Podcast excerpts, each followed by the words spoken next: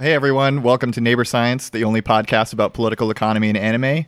I'm Ryan, and today I have my friend Mouse. Hi. Hey Mouse. Yeah, what's up? Well, I know what's up. We've been talking this whole time.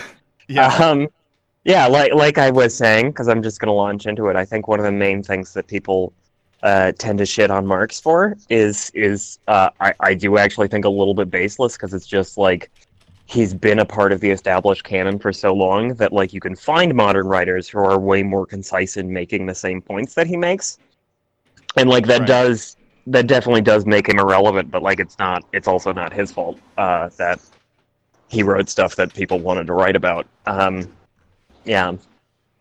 Yeah, so just to intro a little bit more, um, I, I put up a poll the other day asking if I should do this, and it was like an overwhelming yes. So I'm going to start uh, talking about Marx's Capital on the show. So in the regular episodes, uh, I'm I'm gonna do it just as like a, a segment of the show. Uh, although today I don't really have anything else to talk about, so it'll just be the whole thing for today. This will probably be a pretty short episode, I think. Um, yeah. So I yeah, need to uh, I need to watch Giant Gorg too, or whatever. Is it Gorg or Uh, Jorg? Gorg, Gorg, yeah, Okay. Okay. yeah, Golgu. Um, yeah, I need to I need to finish it, and um, yeah. But uh, anyway, so first, you know what? Let's let's get this out of the way. Uh, people wanted me to talk about this on the show.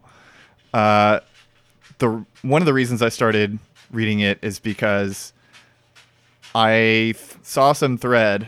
Someone just linked it in one of my group DMs, and someone was saying something about jargon and Oh, talking about political economy.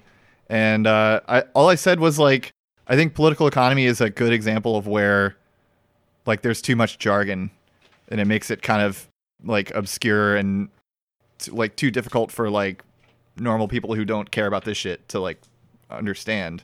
And the examples I gave were like I said bourgeoisie in parentheses upper class, um, exchange value in parentheses price, and then something else. And like a bunch of Marxists got really mad at me for that tweet. Like they're still getting mad at me. Uh, one of them Oh, yeah. quoted, quote tweeted me last night and, and was like talking about how his friend fucking destroyed me with logic. Eventually, I decided I would just fuck with them.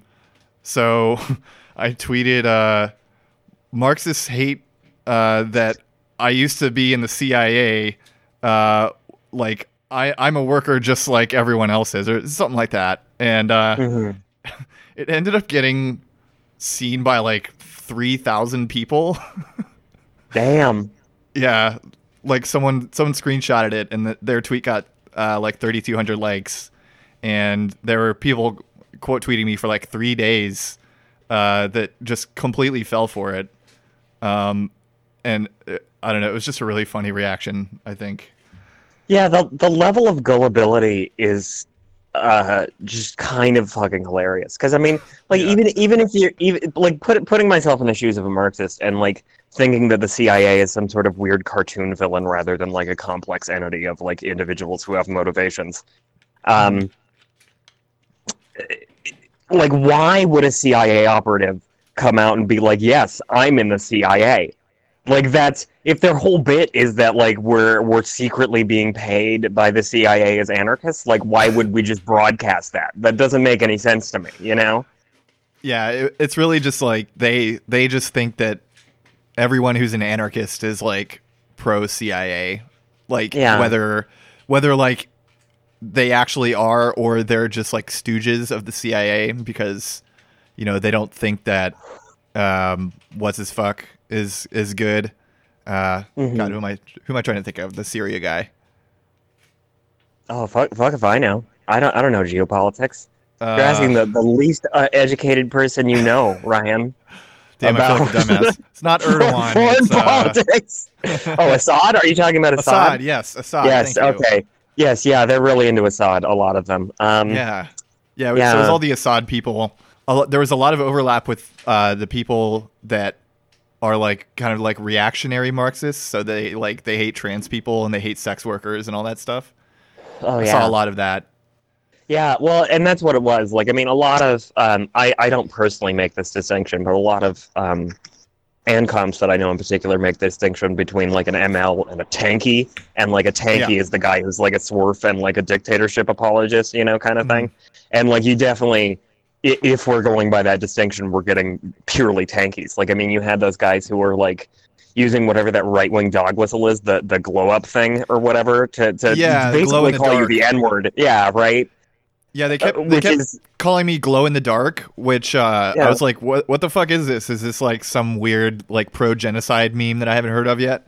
And uh, someone is. in the chat at looked it up, and it was like from a it was a reference to a short story where they were they like gave like the CIA gave people like mutations that made them glow, and they called them like glow in the dark n words.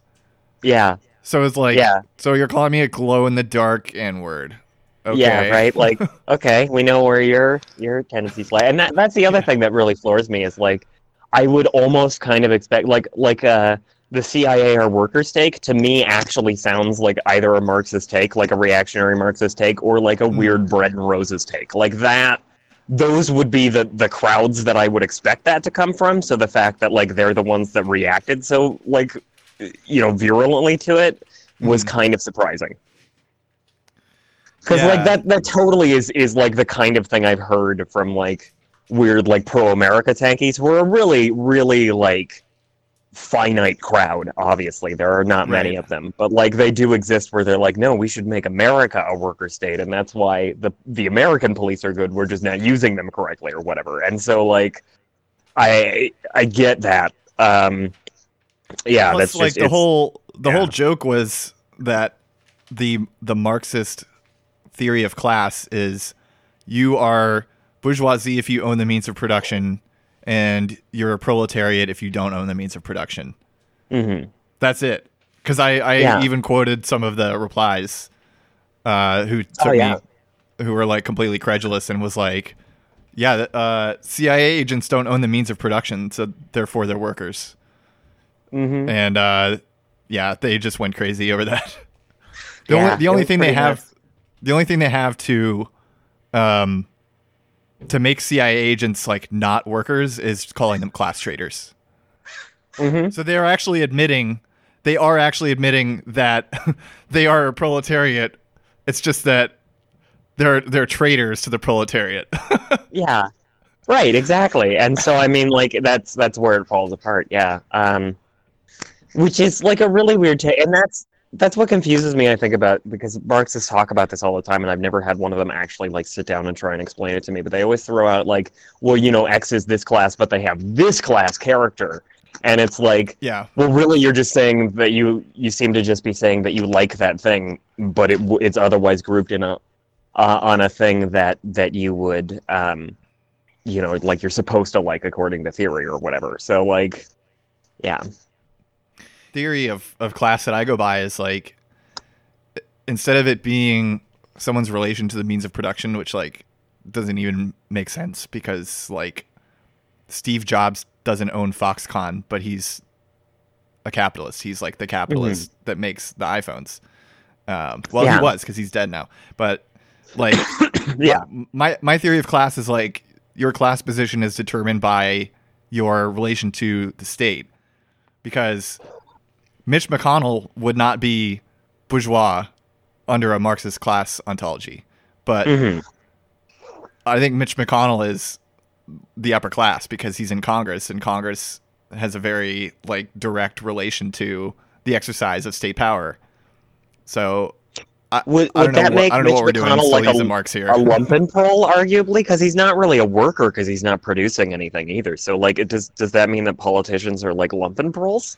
Well, the thing with lumpenproles is uh, that is actually like the classic reactionary Marxist term because Oh yeah, no, it's super super ableist. Like I'm a lumpenprole because Yeah. I'm disabled. Like that's that's the fight I've been getting in with these guys while um while Right. they've been having yeah, Yeah, issues I- with you because I've been jumping in there a little bit and like that's the, the yeah, accusation like I've last week a couple I um last week I RT'd or quoted something that mentioned lumpenproles and someone was like, "Yeah, you know that's like uh like they're talking about like sex workers and criminals and disabled people, and I was like, what? I thought it was just like proles who didn't have class consciousness, but yeah, if you look it up, that's Oh, yeah, no, literally it- what it is. it's- It's like he, they're just throwing all of the people they consider like degenerate scumbags into a category that can't possibly be class conscious.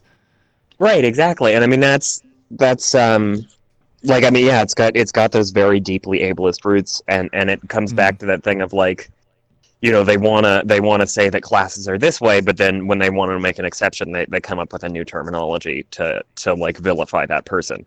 Because like the, the idea behind the lumpen proletariat or whatever is that somebody like me is inherently going to work against class interests or whatever because I'm disabled. Um Mhm.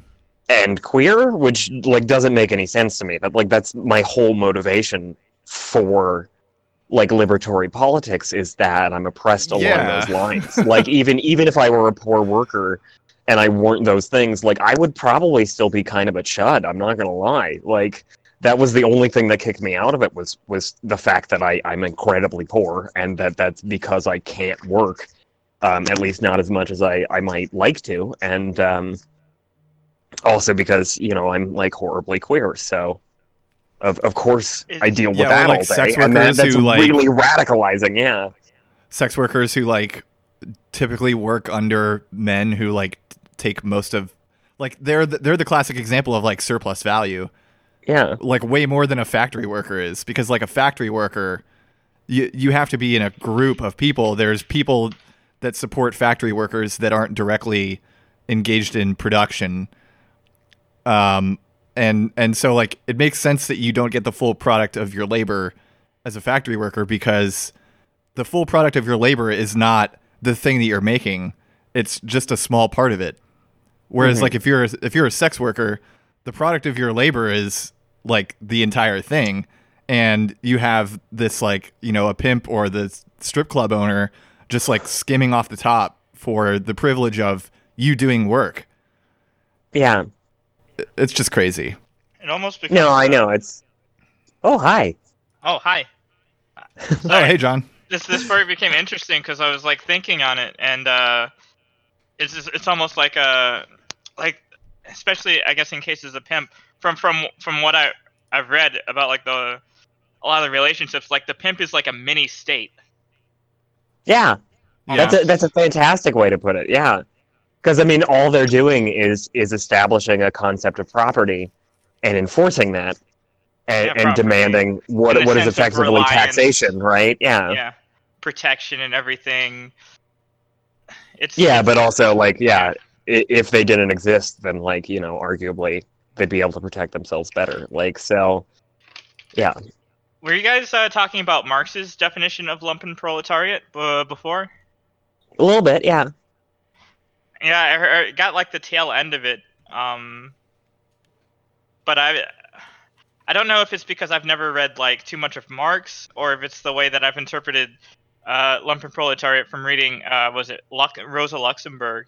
But she always made it sound like lumpen proletariat was like uh we're like the like like chuds like uh like not not like um like apolitical people is that Not- that not- hers not just apolitical people, but people who are just like vehemently against their own interests, as we would put it.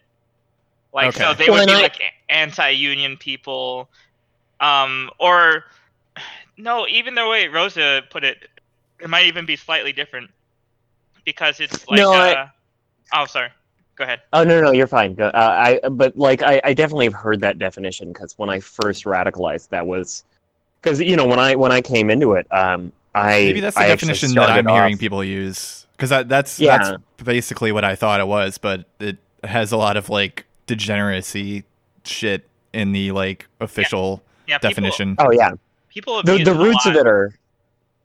Yeah, But, like the like- roots of it are absolutely ableist, but I mean the, the definition of like a, a worker who works against class interests, I think, is the sort of sanitized modern version because like that's what I got when I first radicalized from Marxists. But like, I, I, I still think that ultimately that that winds up being a problem because like you don't want to just write those people off as like inherently against there's nothing intrinsic to a person that means they work against their class interests they're being incentivized to do that by something so like rather than than blame it on the lumpenproles like you should be looking at the source of of class antagonism and trying to break that you know and that's always going to be coming from capitalists so like So wh- what's the point in vilifying the lumpenprole apparently the the German. I just looked up the etymology for it.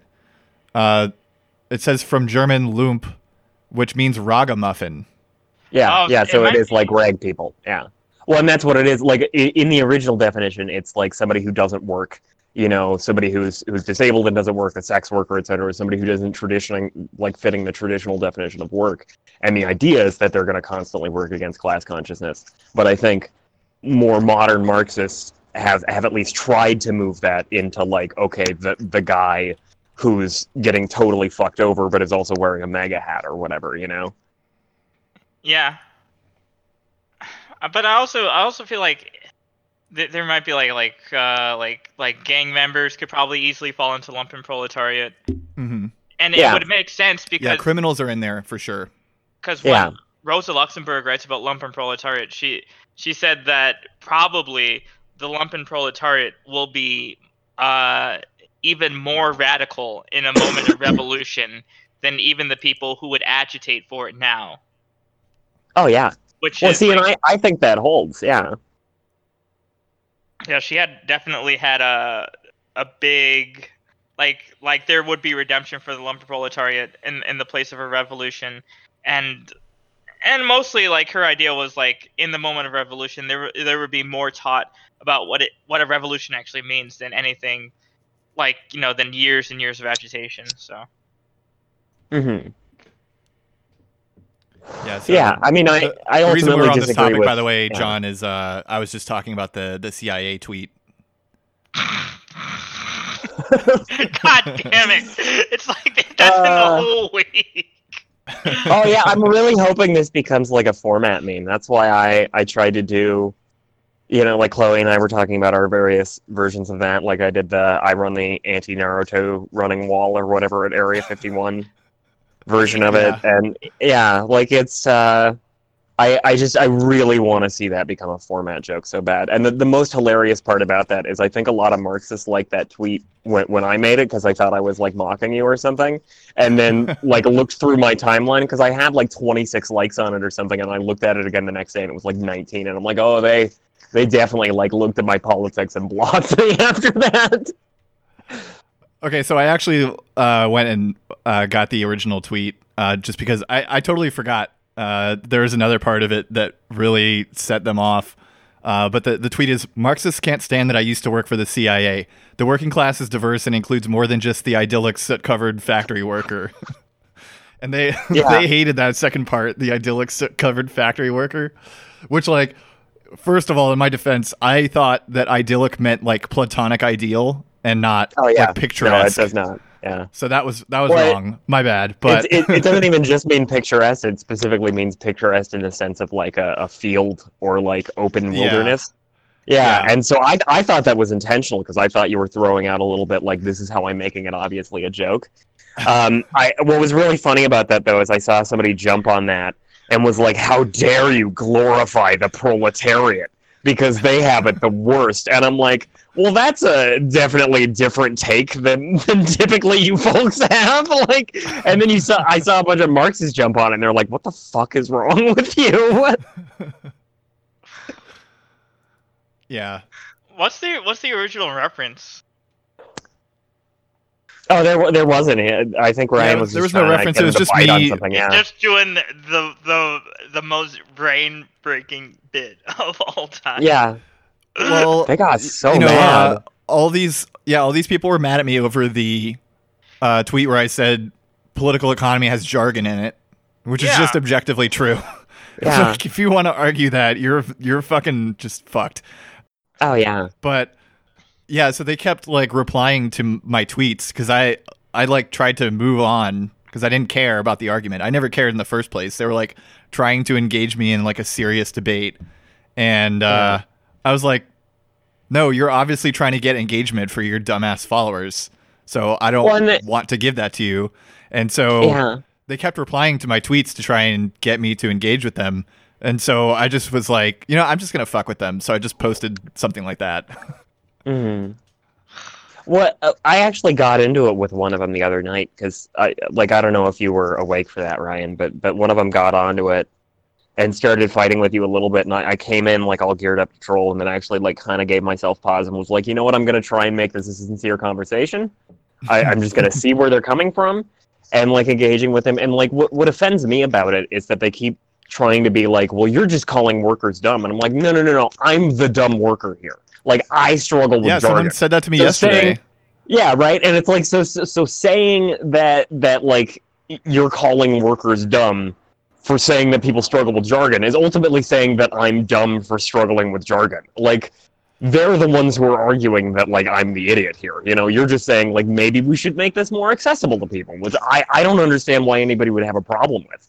But it I, I- this this comes up time and time again, and like the reason I've moved sort of out of the left and and become you know more of a non-left anarchist or whatever is like because this reaction keeps happening like i remember being uh, Yeah, in they, an they totally discussion. proved the original point correct because, like, yeah, they kept saying that I didn't understand the words that I was using, and it's like, yeah, that's the fucking point that I'm making.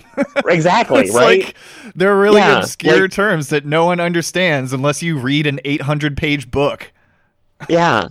Well, and so like I I remember this discussion I got into once in the answer. It wasn't even really a discussion. It was like so so you know as an organization like they're there partially to to talk to liberals and b- swing them a little bit left, you know, and like um so you'd expect that when a liberal comes in their reaction would be hey buddy like let's help you out and talk about this. But like in practice that never has been what happened in, in the the what i had seen of it and that's that's what turned me off so much about it in a lot of ways. Because like i remember this this one day we had a guy come in and be like hey look i don't know what this socialism shit is. I i don't do politics but i'm worried and like i'm i tend to be more liberal but i grew up in like a, a you know they they use the phrase uh, socially liberal fiscally conservative which of course pisses people off. And and immediately people came in and were like fuck you go kill yourself. You're an ancap. I hate you. Get the hell out of here. And it's like really? Like somebody comes to you and is like please tell me about this. I'd like to know. And your reaction is go fuck yourself. Like that's that's not working in your interests you know? Yeah. Yeah, they're just so patronizing. Well, it's it's not patronizing. It's just like reactionary moralism. What what it is is it's like people who aren't communists are bad people. Therefore, if somebody's not a communist, attack them. You know, and it's like Yeah. I, I, I get where that comes from, and like I understand why why they would see it that way. And, and like I always hate making this point because I feel like I sound like a liberal and I'm doing the oh well we should respect Nazis and and let them talk about their point of view and like I I, I think Yeah, it's possible Yeah. yeah, right. But I, but I think it's possible to reject people based on that kind of dehumanization, and also still allow yourself to like talk to somebody that you disagree with, and maybe change their mind a little bit. And like you have to be careful about how you engage with that. Absolutely. But just flatly reacting to anybody who isn't a communist as like, well, fuck you, then is is never going to work in your favor. Yeah, and I feel like a lot of them, like, the I think the people that do that kind of thing the most are like, like they haven't actually been communists for that long. So it's like, Yeah. how dare you not believe this thing that I didn't believe eight months ago? Well, Like, absolutely, because like when I of first a lot of people became yeah. socialists or communists after 2016. Oh yeah. and I've been a communist since 2005. So Yeah. it's really weird for people to be like talking down to me, who I highly doubt we're communists in 2005. Also, Well, and I, I It's, it's difficult because like it's not exactly like we're working out of one uh one organization or anything or anyone's keeping the playbook, score yeah. here. We're just all show up to Twitter. We're all somewhat anonymous or pseudonymous, uh, if that makes sense. Uh, yeah. Yeah. And it's like we can't tell what anyone does, and it, nor is it like good practice to like put all your shit out there. But it's like I don't I don't know.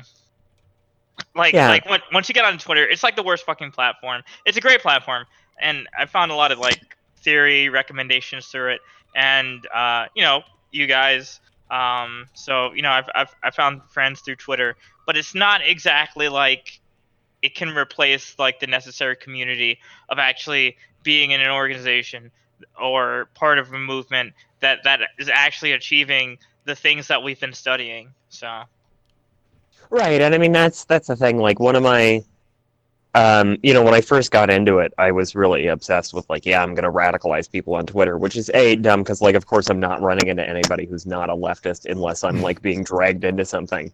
But but also like, Twitter is a harassment platform ultimately. Like there are there are Mhm. ways to use it that I think are healthy and like I've gotten a lot of good use out of it and and as somebody who struggles to read theory it's been really good because I've been able to get on and have discussions with those people who are willing to have them. Like talking to you guys um, you know in group chats and stuff has really informed my politics in a lot of ways. Um because I've gone through pretty radical shifts uh just in the last year since really like coming into it and um so like there is a way to use it correctly, but always the the predominant character of Twitter is going to be harassment. And like that that's just sort of the emergent property of it as a social network and of social media networks in general is is to become divisive, which is why they're being pushed on us. Um Yeah. yeah, and, and so like that's that's just always something that's going to happen, and we're we're going to have to struggle against until we actually create a platform that can carry us in a different way. So I looked up uh, one of the people who was, uh, you know, arguing with me from the original tweet and and being really patronizing and stuff. Um, they've had their accounts since 2010, so I looked at some of their old tweets. They like they voted for Ron Paul in 2012. so Oh yeah. I'm like 100% Well, and I- correct on this. Right, and I mean that that even holds true like within my personal experience because when I radicalized, like I, that was what I was doing was like fuck you if you're not a communist, and I started going around picking fights. And I think the reason why people do that is because when you when you come into a new identity like that, you really want to assert it. You know, like I did the same Yeah, thing when like, I first uh, transitioned. it's like religious. Yeah, like a- converts.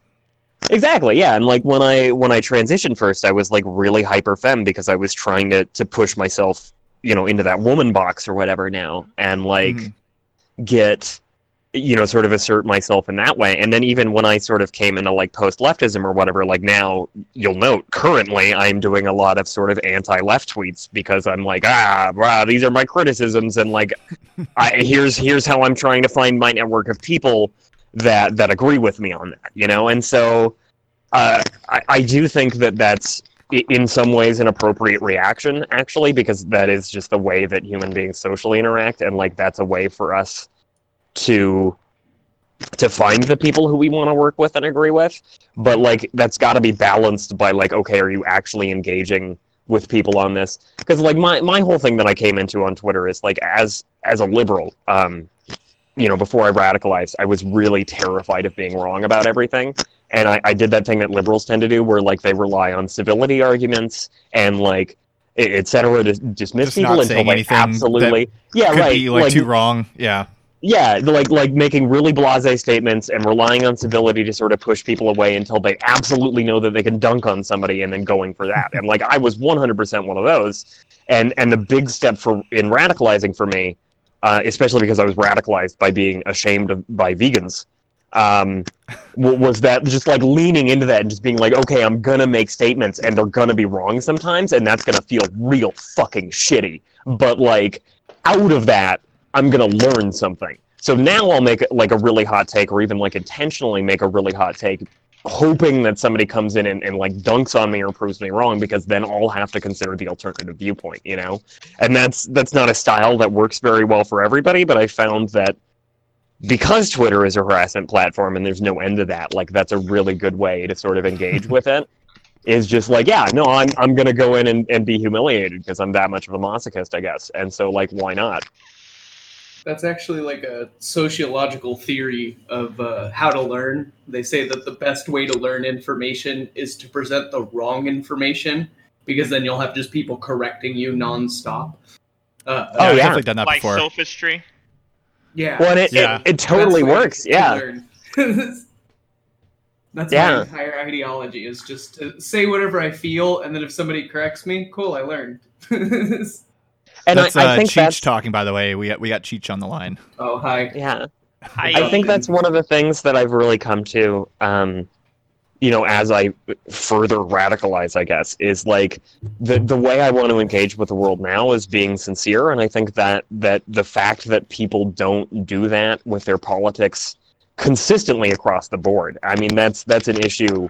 I don't think that's unique to any poli- like political affinity. Right wingers do it, the left does it. You know, like everybody it, it has those people who are just not engaging sincerely. And like we would probably have a lot less problems in the world if we actually like sat down and hashed things out and allowed ourselves to be vulnerable like that you know? Like th- there's something to be said about gaining a lot of strength through vulnerability and and using that as a tool to um learn like when i was engaging with that person who got into the argument with you ryan about Mhm. um I, I think particularly the the nit that they were picking was was the bourgeoisie equaling upper, upper class um Yeah. and like it was really hard to Which, try first and of all, who gives a fuck? who Yeah, gives t- a fuck totally. if they're exactly the same thing? Well, no, I mean, I, I I do think that there's like jargon has its place, and that having technical terminology is good. But like again, Yeah, that- that does place just is in of, like, scholarly journals. that- yeah, but but like engaging with them sincerely in that conversation was like really difficult. Like I and especially because I I'm a very adrenaline prone person. Like there was a time where I was shaking a little when I was typing because like it was hard to engage that way. But like. I feel like they maybe got something out of it, and like even if I didn't learn anything from them about politics or whatever, like I feel like I kind of grew as a person in that moment a little bit. hmm So like, win-win, right? Yeah, I think I grew out of that Yeah. inter- interaction as well because, yeah, I'm like even more into my thing of like I I want people to like understand these things far more than any other like aspect of this. Like I don't want to win an internet fight. I want people to read what I'm writing about political economy or you know what I'm saying about political economy and like actually fucking learn something instead of just Mhm. like rehashing the same fucking old book from 1860 or whatever. Like yeah. And Yeah. uh speaking of that, I think Oh, it's yes. time to uh start talking about capital.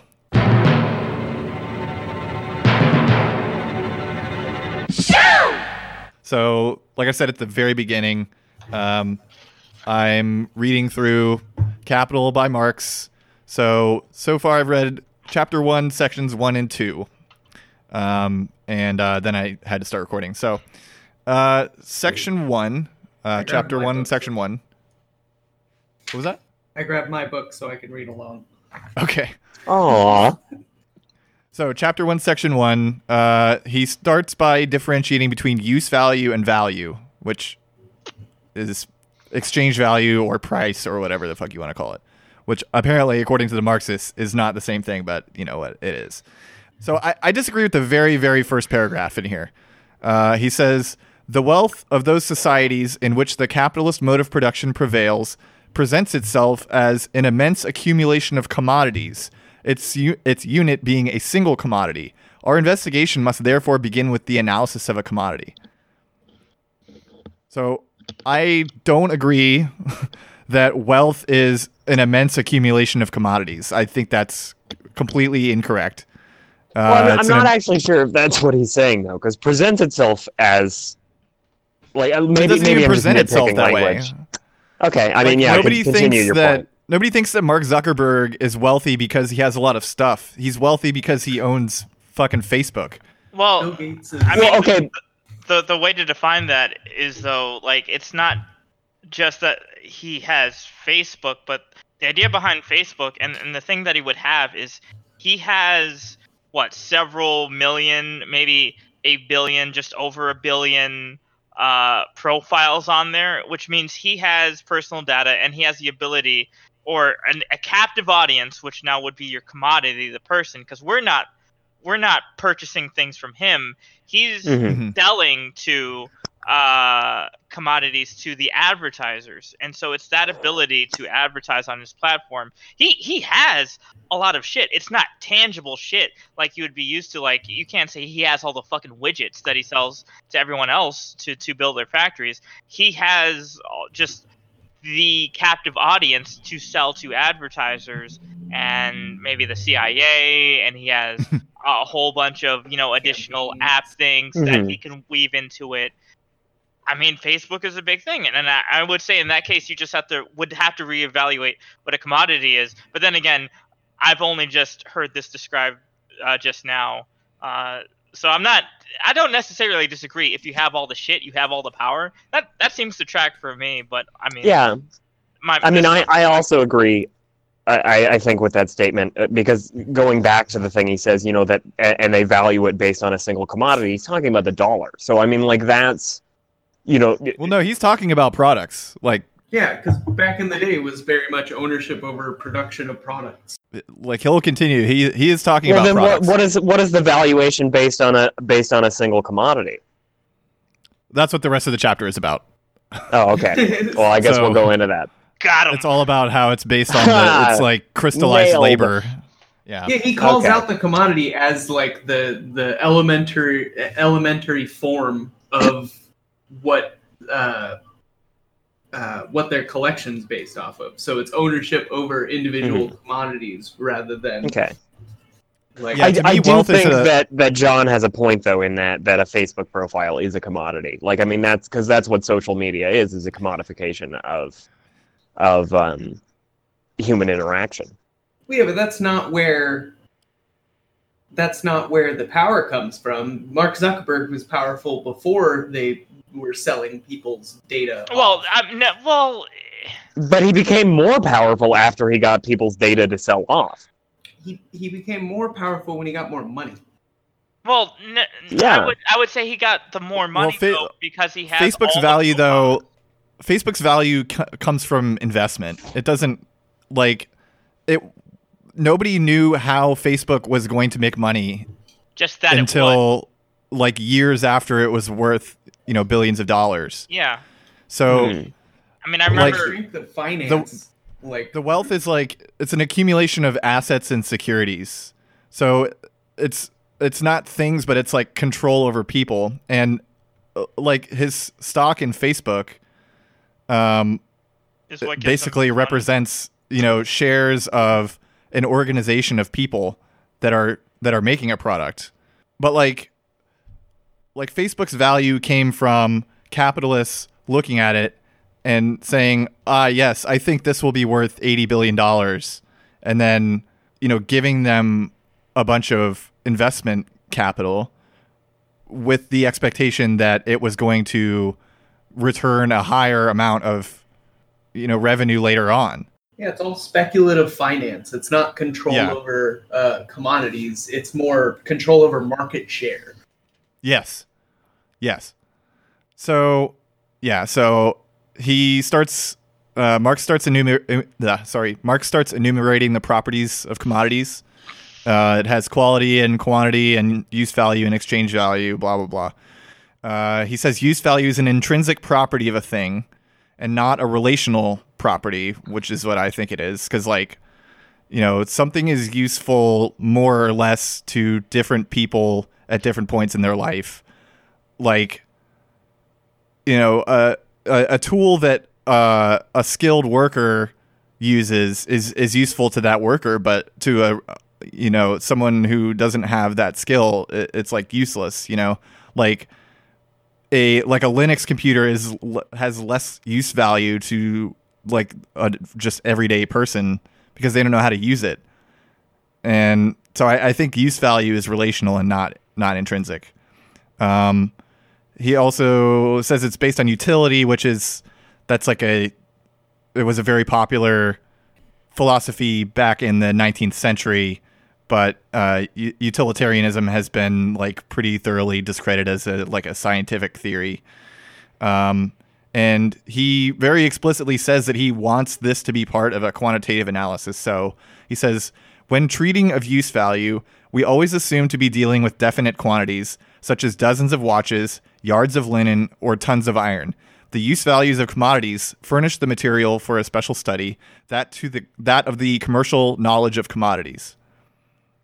So I think like uh, one of the things that all the Marxist guys were saying is like I'm um, I'm focusing too much on like the quantitative aspect of Marx's theory, and everything he said was like just supposed to be like qualitative and relational and all this stuff. And I think that's like a popular way to um, defend Marx when you know that like the labor theory of value doesn't really work and is like widely regarded as like not a very credible theory. um, I mean, just to say like, oh yeah, it's not supposed to be quantitative. It's supposed to be just describing things. Yeah. Go ahead.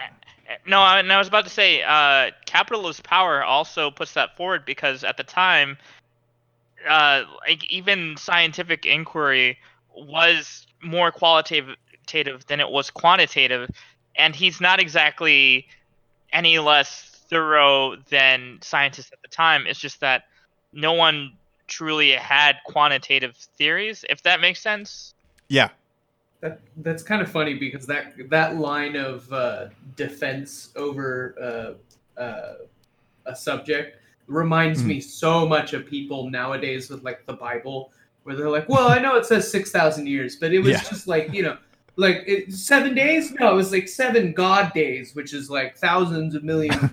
Really like- depends on how you define year.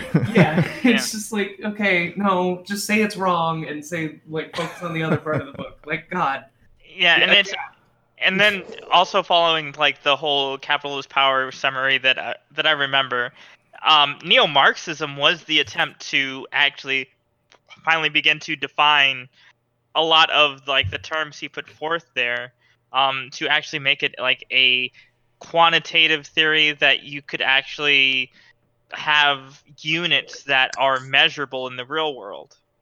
Um, right. so i mean i i understand like where marxists would come from when saying like yeah it's not meant to be taken literally.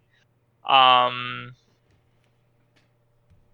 and like i i, I sort of agree with it. I i don't know. Like i i sort of like uh like the marxist uh qualitative theory where it's describing things which are sort of true.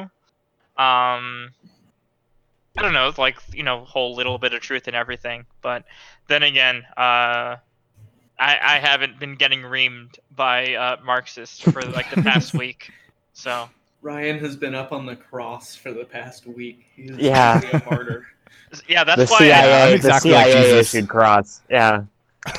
that's why I don't argue with Marxists. I go like far left field whenever I want to pick like a good like Twitter spat. It's so But- fun though.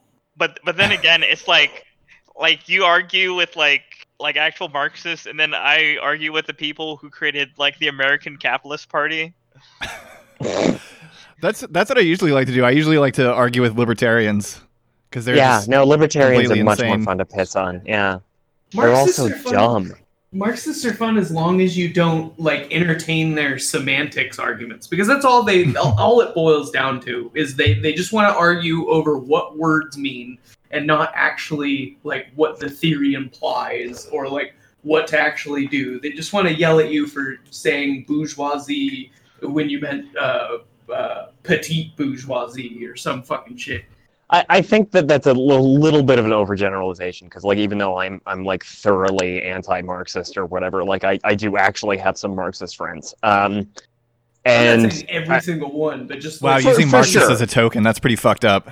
Yeah, I know, right? Um, I I uh, I do think that like you know there's some of them who are trying trying to engage that with a little more, and like the broad strokes though, very much it's like they're they're rooted in these platonic concepts, and like I think that's the issue is like Marx says class is this way, therefore that is how class is and always will be. End of story. Period. You know, and like it, it's just sort of a rehashing of, of great man theory over and over again while they, they keep claiming that they don't respond to that is it's just like you've got these canonized set of authors and so whatever they say is the the immortal science and must be obeyed you know? And, and that's where the criticisms of marxism as like a cult come from is that it, it really is adherence to these particular definitions at the expense of of you know actually having an analysis of what's going on To be fair, Marxist Leninism is the immortal science.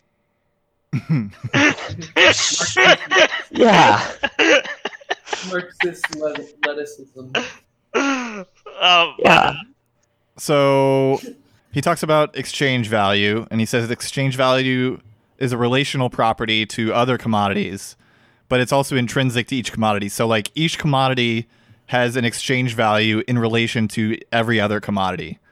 And uh, that value is a proportion that makes their use value equal. So, if a lighter is twice as valuable as a pencil, then a lighter will have twice the exchange value of a pencil.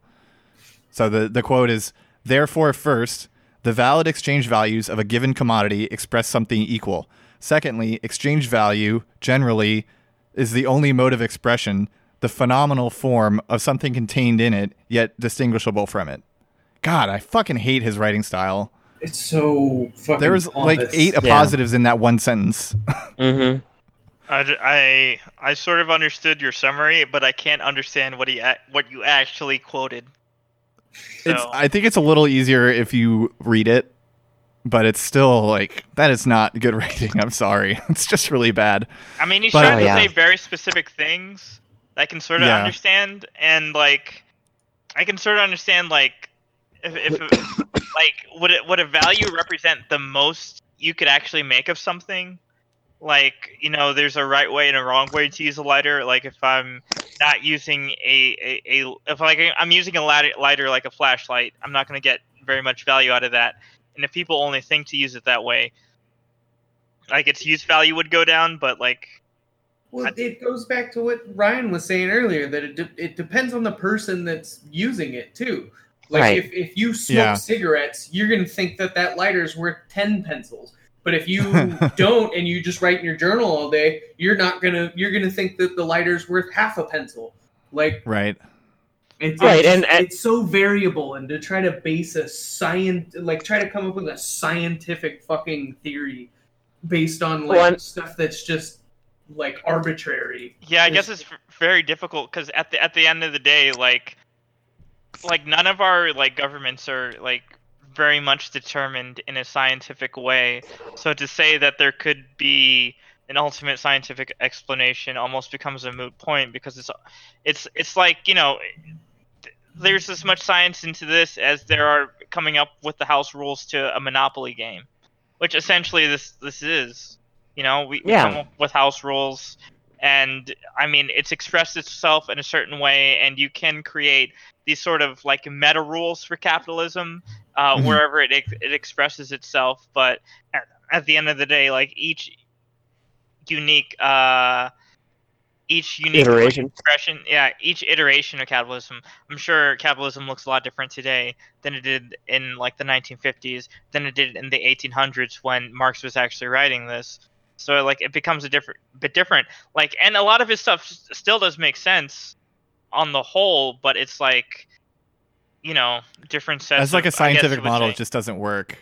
yeah Well, and that that's my issue, I think, and, and why I sort of drifted to like anti-communist bit here. Um, i- is like, it, to me, it just looks like repackaging capitalism. Like capitalism says, you know, here's how we establish value, and, and communism says, no, actually, this is what value is.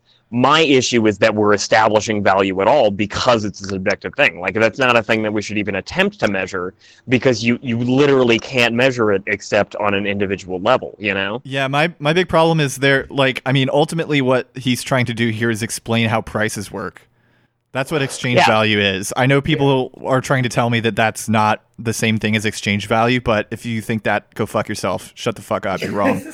um, he's trying to explain prices, and he makes the exact same, uh, I guess maybe not mistake, but the like he makes the same assumption as as capitalists do, which is that prices are based on value. But prices are not based on value; they are completely separate from value. Value is something that you, uh, like that a person like projects onto something based on like themselves, like like things about themselves, you know, just like all the stuff that we've been talking about, you know, like how something is useful to you or is not useful to you, like your mood at a particular moment, like it, it could be like it could have nostalgic value. That's mm-hmm. value, but it doesn't affect the price unless you're like the person selling it to, like directly to another person and then like you'll be less likely to to part with it because it has nostalgic value. But like that's just not what prices are. Prices are not they aren't based on value they are based on like power struggle What you Mhm. Because- because like look at rent. Yeah, yeah, exactly. Look Mhm. at rent. Yeah, and and I'll get I'll get into it later, but like like commodities as in the actual definition of like the actual term commodity, not just like as a synonym for product. Fidget Like- spinners. Well, and and Like, also the actual I mean, term commodity means something that is like fungible, like it can be completely inter- it's completely interchangeable with another. So like cloth is a commodity, but a coat is not a commodity because not every Product. coat is interchangeable with one another. Ah. So and and like commodities are priced lower because commodities like because someone who's looking to buy a commodity can go to anyone that's selling a commodity whereas someone that is looking to buy a coat they might want a specific coat and product differentiation is like the entire like way that you like increase the price of something So so commodities are inherently differentiated from their end state as like a product. Yeah, like well, I mean they don't they they can still be end products. It's just that like they the the thing that makes them commodities and not just goods is that they are interchangeable with any other commodity. Uh, mhm. It's like you'll see them on a fiat market, like how you can buy resources, like raw resources and shit. Like Yeah. Okay. there's a commodity market that you can buy futures in uh, the prices of like, uh, like silver or whatever. Yeah. shit.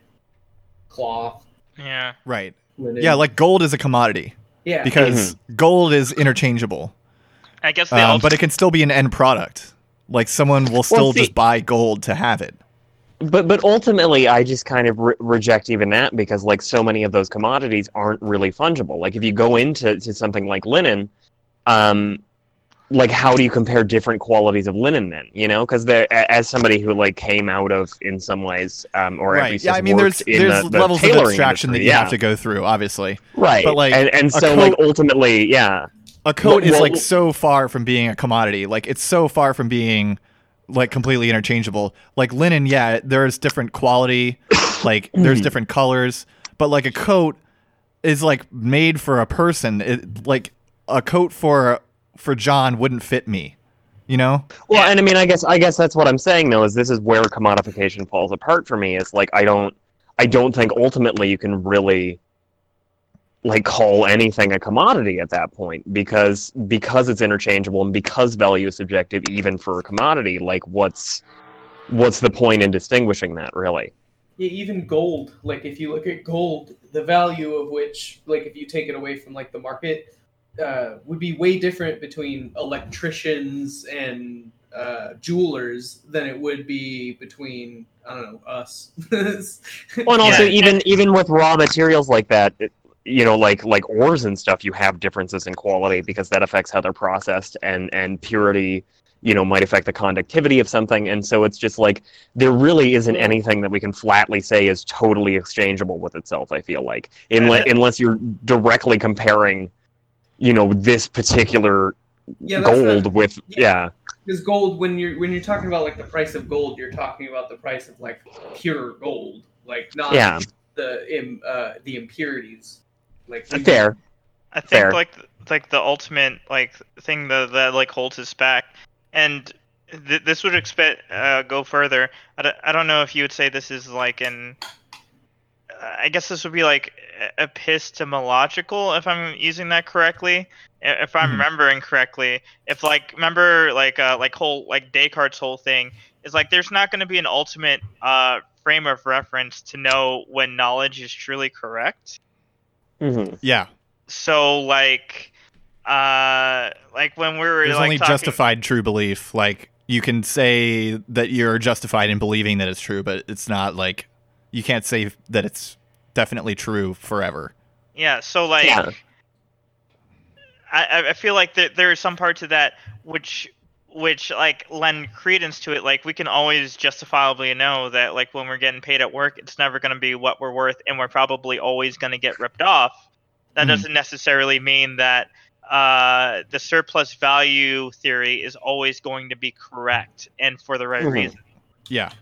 Um, For sure. And, like, then I, I definitely don't think that anything has to be correct 100% of the time to be true because that, that, that would, again, be nothing, you know? Yeah, and and and thus like the only thing that that really makes us pissed off at, at Marxists is that they they call it like, uh, as you said earlier, the immortal science. When really and truly, like it's not that, uh, hundred percent because we've just spent like the last like ten minutes going over, like even, uh, on a base level when um when even ores themselves uh, will not have the same value, uh, use value or exchange value, in, in all its different ways. So like we we've picked it apart a little bit, um, but at the same time, like there may be times when uh, this, the, the the theories we've just discussed may look more true than false, and there may be times when they look like more false than true.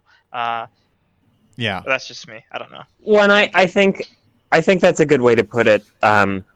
Because I, I mean, that's the nature sort of of dialectics is that we have to synthesize information from from multiple sources and multiple theories, and like that's great.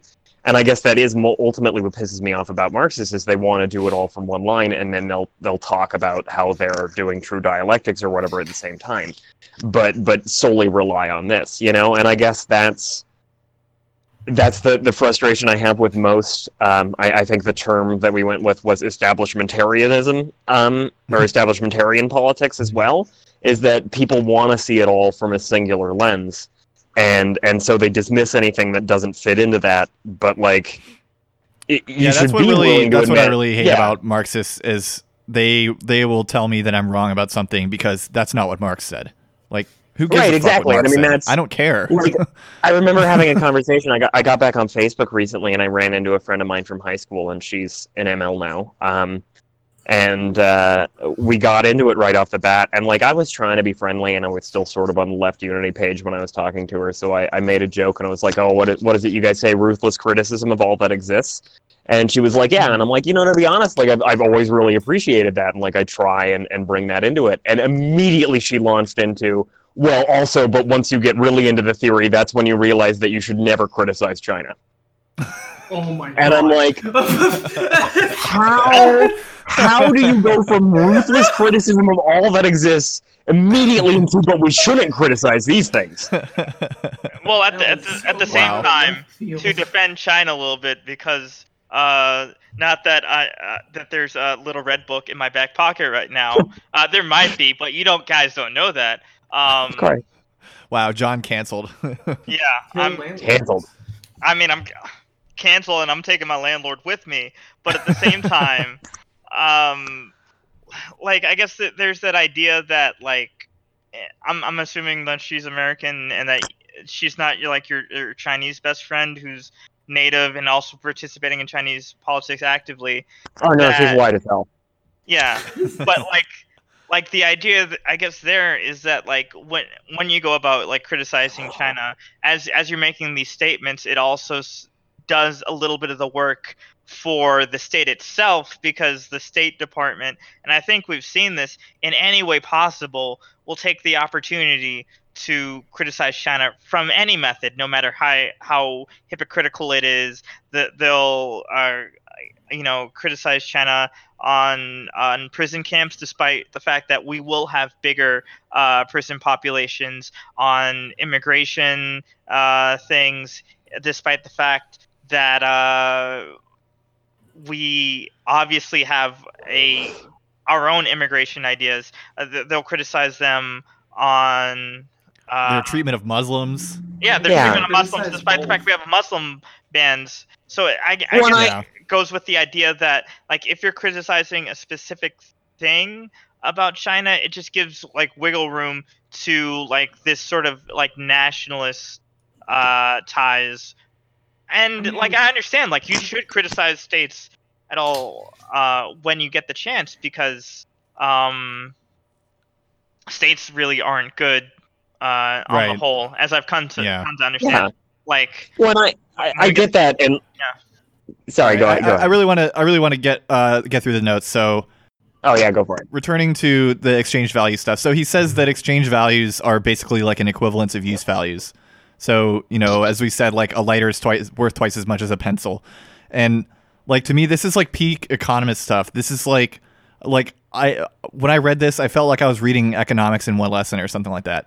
He's coming up with a model and thinking like just thinking that because the model's like internally consistent and like logically makes sense that it's good enough on its own to be like the sole subject of study and it doesn't have to be tested against anything.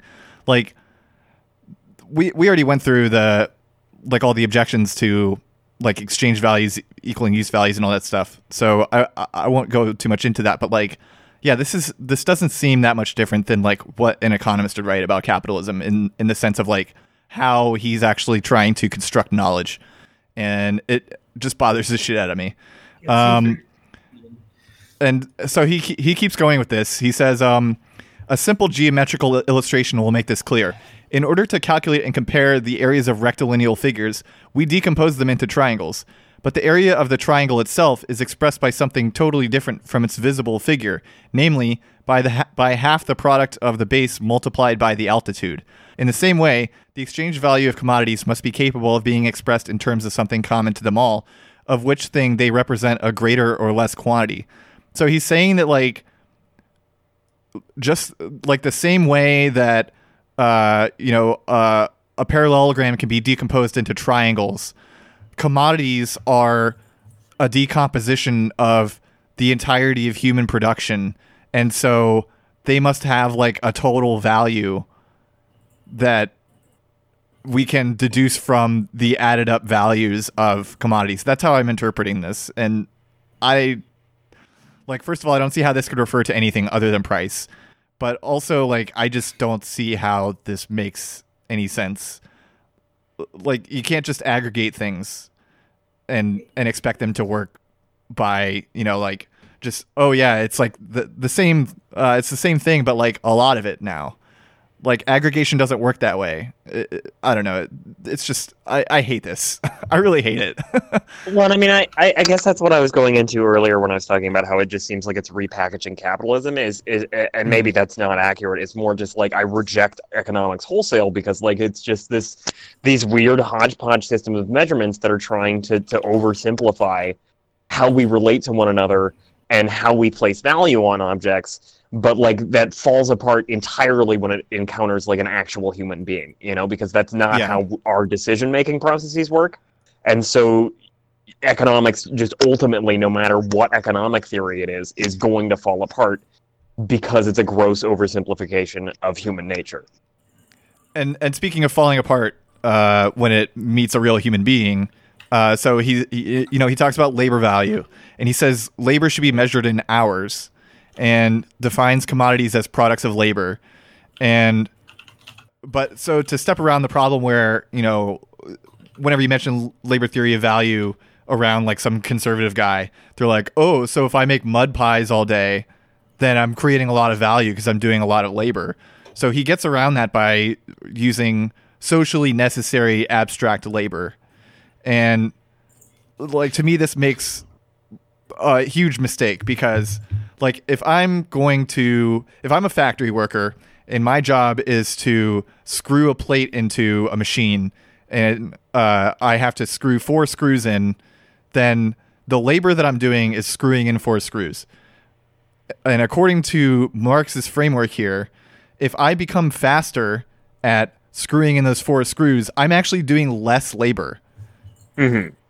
but to me that's the same amount of labor you're just doing it in less time so like the labor is like the physical action and like the steps that you're going through and like the thing that you that you actually do to a product and not the time that you take Oh, so this is like he doesn't account for productivity. well he does because he says if if a worker uh uh if a worker is working on something and then like a machine is invented that makes it faster then the la- the the value of the labor goes down Yeah, because they're doing more and le- they're doing the same amount of labor in less time. that whole that Ah. whole chapter, that whole section is just so asinine because he criticizes exchange and use value uh, upon being like arbitrary and like not good and then he's when he's coming up with the labor theory, he's like, okay, if you just if you if you dissolve out uh, the exchange value and you dissolve out the uh, the the utility value, all that's left is the labor value. It's like, yes. so what if you dissolve out the labor? like, just keep following that all the way down, man. like, Yeah. why did you just stop there? Because it was convenient for you? Yeah. Yeah. So the the way that he gets around all these issues is he says like, okay, so it's not the actual uh, amount of time that the laborer puts into doing something that determines the labor value, but it's if uh, if we take the average laborer and uh, like if we take the average laborer, the amount of time that they would have to take in on the average to do something, that's the amount of labor value that actually goes into it. So it's like an average of an average in like in the abstract instead of Yeah. like being in in any way connected to reality. So I don't know. It's, it's, this is basically the end of the chapter and it, or the uh, end of the section, and it, it's just to me so far not very compelling.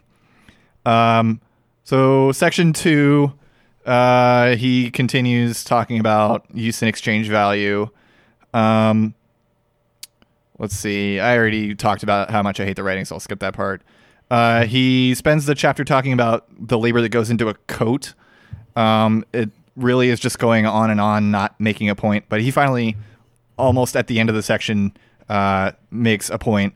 So he says coats and linen, however, are not merely values, uh, but values of definite magnitude. That's really confusing. Um, coats and linen are not merely exchange values, but exchange values of definite magnitude. I think that's what he meant. And according to our assumption, the coat is worth twice as much as 10 yards of linen. Whence this difference in their values? It is owing to the fact that the linen contains only half as much labor as the coat, and consequently, that in the production of the latter, labor power must have been expended during twice the time necessary for the production of the former. Um, so, I mean, I know he's using an assumption here that a coat is worth twice what 10 yards of linen is worth. So I won't focus on the number, but I, I do think that it actually takes more work to make a bolt of cloth than it does to turn cloth into a garment. Because you have to grow the fiber crop, you have to harvest it. And growing the crop means like plowing the field, uh, sowing the seeds, letting letting it grow, watering it, uh, and then you have to harvest it. You have to separate the fibrous material from the plant, spin it into thread, and weave the thread into cloth. And to make a coat, you you cut out pieces of cloth and you sew them together. Right. I think that's And way so- less work. And I think the Well, reason that the by- that the coat is worth more, there's two reasons.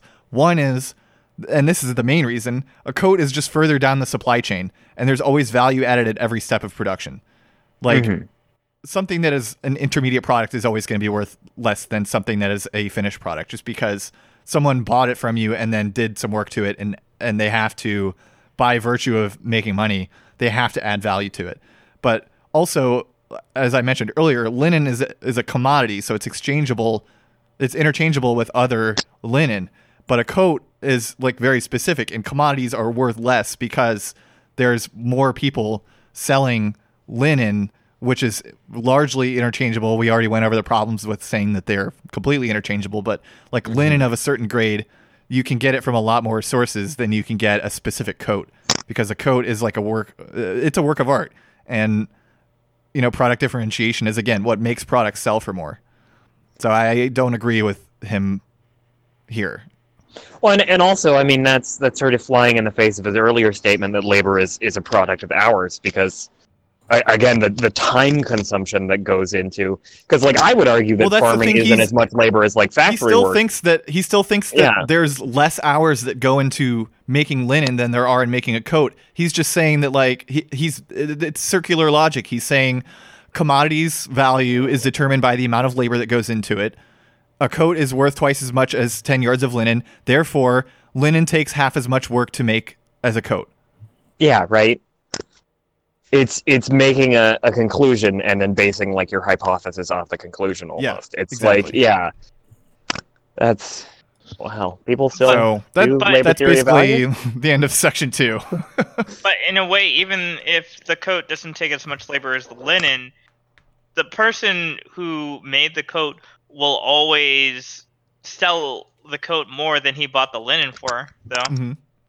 Yeah. Which I yeah. mean, in that part, sort of correct, but like, not every part of that is correct. I guess you would say. I mean, they sell it for more because they bought the have- linen and they're trying to make money, so they have to sell Yeah. it for more. Because they Yeah, have It's to not recoup because there's costs. more Yeah. labor. It's not because the magical labor force imbued itself into the linen or the coat. Yeah, Right, it's ideally there would be less labor. Yeah. Ideally, they would they would ha- have almost no labor. They would just take cloth that they bought from someone and feed it into a machine, and the machine spits out coats. Yeah. You know. Yep. So, uh, yeah. So that's that's all I have uh, for Capital so far. I'm gonna try to continue uh, doing this on the regular episodes. Uh, hopefully, it won't take as much time because that was like an hour. but hmm um, yeah, I'll, I'll I'll continue trying to talk about Capital. Um, I believe So- in you. In, in a way, I would Um, say that uh, this this podcast, since it's made from capital itself, would have to be worth more than the actual capital because it's further down the supply chain. Yeah. Are we are we increasing the labor value of this podcast by by being on it longer? Like if I technically, go, since if I this go off podcast on a is free, there's no labor that goes into it. If you really think Oh. about it, so Well, no, but you have to you have to consider all of the labor went into mining the materials to make the computers and the electronic equipment that you're Mhm. recording this on. so obviously, according to Marx's immortal science, your podcast must be worth than worth more than all of our computers, microphones combined. Well, I mean, this is just the means of production right here. So, So, I go mean- sell your podcast episode for ten thousand dollars. I would I would say that Cheech that's is completely actually good- correct, and Yeah. uh, my podcast is worth more than your computer. also, John, I, I think that's a good point because, like, does that mean that Ryan owns the means of production of podcasts? Does that make him a capitalist? Uh, a social capitalist. yeah. And now we all. Have okay, to that was a bad read, bit. I'm sorry. um, Now we all have to watch Peter Coffin videos to figure out what a social capitalist is. All Uh, right. I'll, I'll see y'all in the vampire castle. Ryan, stop stealing our social capital. Yeah. All right, I think that'll wrap it up for this episode. So, uh, Mouse, John, Cheech, Yeah. thank you for coming on and talking Marx and Twitter with me. Thanks for having us. Thanks Yeah, this was fun. me. Wow, beat you to punch. Damn it. I'm, I'm broken. Uh, does anyone want to plug anything? I don't, I don't know if you guys have plugs. Uh, yeah, I got really good deals on pot. Uh, I'm really pretty. um, I'm. Uh, I don't want to plug. Uh, I want to plug. Um, having friends. Uh, it's a great thing to do. You guys, everyone should Yeah. try it sometime. Um, I, I, you know, I'm friends with everyone on this podcast, and uh, it's only, it's only made my life better, and that's what I'm gonna say. Yeah. No, that's just nice. That's a nice way to end it. Oh.